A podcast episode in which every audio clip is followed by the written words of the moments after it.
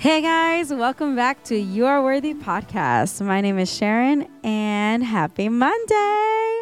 I'm so excited. Last week, uh, we spoke about foundations. If you guys haven't checked out my first episode, but welcome to week two. We are going to be um, speaking on Matthew chapter 5, verses 21 through 26. This is going to be a two part episode. So, this is part one we're going to be speaking on one of the the messages on the sermon on the mount that Jesus made and it's going to be murder begins in the heart. You have heard that it is it was said to our ancestors do not murder and whoever murders will be subject to judgment. But i I tell you, everyone who is angry with his brother or sister will be subject to judgment. Whoever insults his brother or sister will be subject to the court and whoever says, You fool, will be subject to hellfire. So if you are offering your gift on the altar, and there, there you remember that your brother or sister has something against you, leave your gift there in front of the altar. First, go and be reconciled with your brother or sister, and then come and offer your gift. Reach a settlement quickly with your adversary while you're on the way with him to the court, or your adversary will hand you over to the judge and the judge to the officer, and you will be thrown in prison. Truly, I tell you, you will never get out of there until you have paid the last penny. Dear Heavenly Father God, I want to thank you, Jesus, for allowing us to be able to listen to your word, Father, to be able to encounter you through your word, Father. Thank you, Father, for wanting to teach us every single day about something new that we need to work on.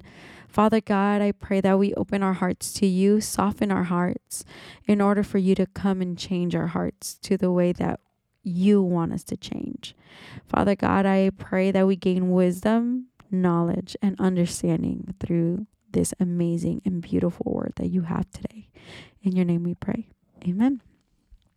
Alrighty. So since I'm breaking into half, I'm going to be reading from verses 21 through 22. And so it says, You have heard that it was said to our ancestors, Do not murder, and whoever murders will be subject to judgment. See, in this occasion, so Jesus starts with the actual act of murder because that's the only act of murder people actually understand. Oh, well, obviously, like you're physically hurting someone, you're physically killing someone. That's that's murder. But then he goes, "But I tell you, whoever is angry with his brother or sister will be subject to judgment. Whoever insults his brother or sister will be subject to the court, and whoever says, "You fool," will be subject to hellfire." Jesus is telling us, hey, it's not only the act of murder that God considers murder, it's the position of your heart that also counts as murder. If you let your anger fester and you allow the anger to take over, you are allowing that negative feeling, because it's not a negative emotion, we'll get to that in a minute, but that negative feeling that you have to take over you instead of you taking over it. And that uh, that's what drives us to make the mistakes that we make. And so Jesus isn't saying anger and murder are the same thing. Jesus is emphasizing that the law condemns both. God condemns both. He's not saying, "Oh, this one's worse than the other, so I'll forgive the other one, but I won't forgive this one." Sin is sin. Okay? Sin is sin. But yet God looks at us and makes us a new creation in in him, right? What I want to go it over is that there are three things we go through when we get angry. There are three phases that we go through and he actually speaks about it. He names them. And so we're going to dive into that. It says, "But I tell you, everyone who is angry with his brother or sister will be subject to judgment." That's our first one. We experience the emotion. Now, let me make this very clear. Anger is not a negative emotion. And I bet you're like, what? Of course it is. It's such a bad feeling. Yada, yada, yada. No. See, their emotions are just states and signals that allows us to pay more attention to the events that create them. But anger isn't a isn't bad and it isn't a sin. It's an emotion. And emotions can't be a positive or a negative. It's your reaction towards them that makes them positive or negative. But not the actual emotion itself. It's just signals and states that you're in, right? And so when we experience the emotion it's because some situation caused the emotion to activate. It doesn't just happen. You're it's not something that just comes, "Oh, you know what? I'm angry at this person." No. There's a cause and an effect. So if someone hurts you, you feel angry, but I want to ask you this. How are you reacting? Are you reacting wisely or are you acting very fleshy? And for those that are are new to Christ and don't know what that means is you're acting upon impulse instead of God's wisdom. So you either act upon your flesh, which is something that serves you instead of the other person. So are you acting upon the wisdom that God has provided or are you acting upon your flesh, what feeds your flesh? And in the moment of anger, sometimes we want to hurt the other person because we want to make them feel what they made us feel because they don't deserve to be feeling good and they don't deserve to feel right. But y'all, I got I got newsflash for for all of you. And even for myself, and this was something that was really hard for me to grasp when I really started going into this relationship with Jesus. It's that I don't deserve forgiveness from God. I don't deserve his mercy. I don't deserve everything that he gives me, but yet he looks at me and he says, You are worthy of my forgiveness. You are worthy of a fresh start. You are worthy of this and that. And so when we get angry, we enter into this state of survival and we want to make sure that we are coming on top. And it takes a lot of wisdom and knowledge to take a step back and say, Mm-mm-mm, not today. I'm not going to allow the anger to control me. Rather, I'm going to control it. And I'm not talking about the person, I'm talking about the emotion. It takes a lot of wisdom in order for you to take control over the anger because not everyone knows how to control their anger. Some of them just want to spew fire out of their mouth because that's what they feel, and then it'll satisfy them in order for them to feel better about themselves because that means they're hurting the person that hurt them. But let me tell you something you're not only hurting them, you're hurting God. You're hurting the creation of God. You're not the only creation that God created. Everyone around you, even the person that you really dislike, is God's creation. Whether they believe in Jesus or whether they not believe in Jesus, that's God's creation. Very simple. And so when we allow that to fester, we go into the second phase and it's our behavior shifts. And in the Bible, it says, whoever insults his brother or sister will be subject to the court. What's an insult? It's not just verbs, it's not just words, it's it's also actions. The actual definition of an insult, it says to treat with insolence, indignity or contempt. In other words, you with your actions can insult your spouse. You with your actions can insult your friend, your coworkers, or a simple situation that came a stranger uh, that came upon if you decide to ignore someone that's co- like talking to you, it's an insult. You're not giving them the respect that even if we feel like they do not deserve, let me tell you something. We don't deserve a lot of things, but yet God gives us love, mercy, respect, and everything even more that I I probably can't even remember at this moment. So who are we to say that person doesn't deserve it either just because we're hurt? And so when he says uh, insults his brother or sister will be subject to the court, in other words, all of this God sees. again, if we allow the anger to fester, we allow the anger to sit, it makes our behavior shift. We can be verbally abusive. Yes, 100%. And that's our third phase. We are verbally abusive. And it says it on on the verse it says whoever says, listen to this, whoever says you fool will be subject to hellfire. When you say things, I don't know if if many of you know, but you actually have a power that God gave you. We have the power of life or we have the power of death. I will explain. When you say things to the person that hurt you, and that can include yourself, whether you are talking negatively or in a mean manner to you, to your own person, you can be speaking death into your life. You can be speaking death into someone's life. And in Proverbs 18 20 through 21, it says, From the fruit of a person's mouth, his stomach is satisfied. He is filled with the product of his lips. Death and life are in the power of the tongue, and those who love it will eat its fruit. In other words, if you say you fool to someone, you are speaking death into that person. If you are insulting someone verbally, you're speaking death into that person. But if you decide, you stop, you're allowing them, they, they might be, they can be speaking death into you. And let me tell you something you cannot control what they say. You cannot control the reactions to that emotion, but you can control yours. And if you take a step back and you're like, oh, they went through phase one. Oh, they're going through phase two. Ah, phase three. You're you can be analyzing and then you can make the decision.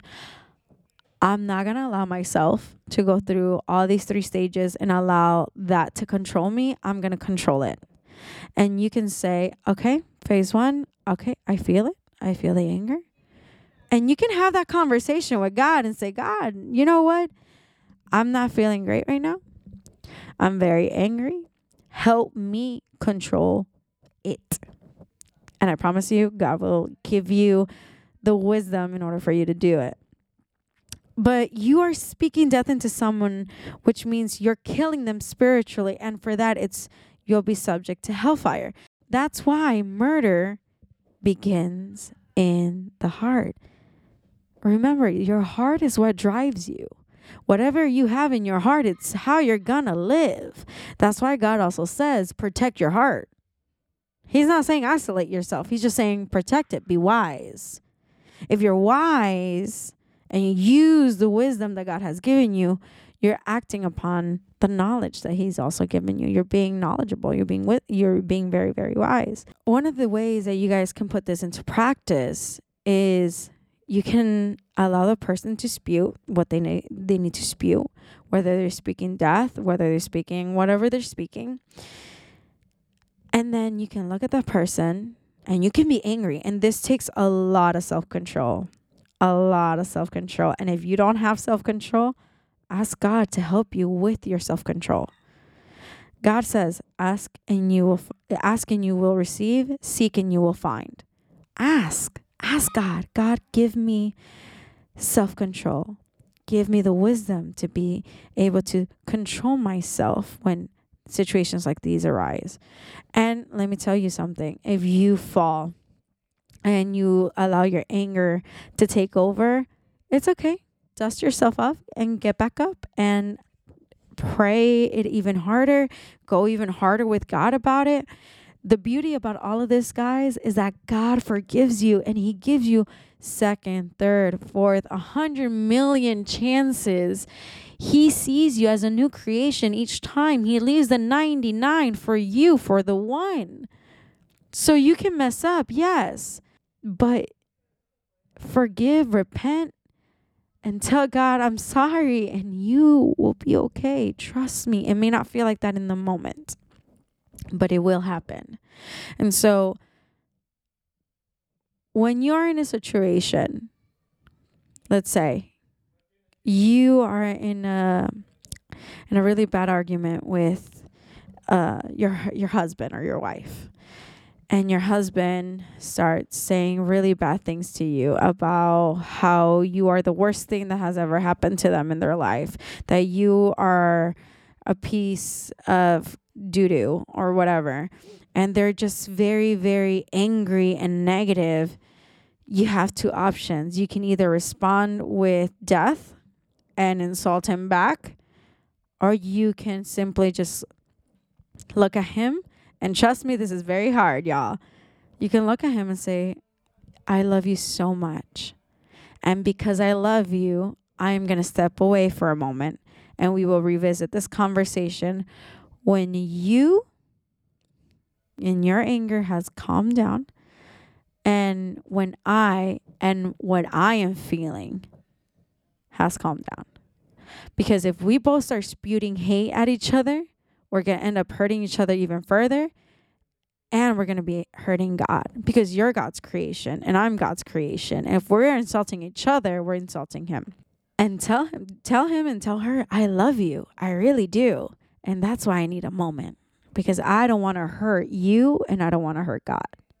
Your spouse is not going to be the only one that's going to be the what. And they can either react like even with more anger or you can catch them really off guard and um and them just receive it and be like, all right, cool.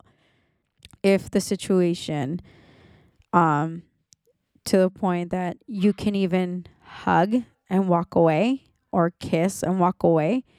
Because you remember, guys, love is also a choice. It's not just an emotion. It's not just oh, haha, hee hee, like this is butterflies and giggles. No, it's also a decision. You decide when and how to love. And so in the hardships is where you need to love the most and and the strongest. So when you have this emotion, respect each other's boundaries, respect each other's space, but also communicate, "Hey, I love you." And because I love you, we will take this time to regroup our thoughts, take control of the situation, and continue. And that can also go with the with your work. It can go over with your friends. If something at work happens and you're really angry, take a moment. You're allowed to take a moment and say, "I'm sorry. I just need maybe 5 to 10 minutes to regroup." No, but we have I trust me because I respect you and I respect our workplace. I need a moment because I want to be able to speak wisely and not foolishly. Okay? I promise you God will honor it. It doesn't matter if people here on earth doesn't honor it, God will honor it because you are honoring God in the moment that you take over that emotion that could have been completely negative, you're turning anger into a positive. Crazy, right? Isn't that crazy, y'all? I I I find it crazy. And it takes a lot of practice. I'm going to be very honest with you guys. I have patience, but there's times where I got no patience and I fall short. I fall really really short. I can be petty. I can I can fall into the temptation of insulting back. I can fall into the temptation of hurting someone else because they hurt me because I am flawed. I am human. It is my flesh. But the more I'm with God and the more I have this journey with Jesus, I have learned that God takes control of everything, especially when we give it to Him. So it's funny because this can also go hand in hand with foundations from last week. When you sit down and take a breath, you take that moment away, let's say all of that happened, you have your space, consult it with God and ask God, God, I am so angry. Vent. God is the only one you can vent to and have no repercussions.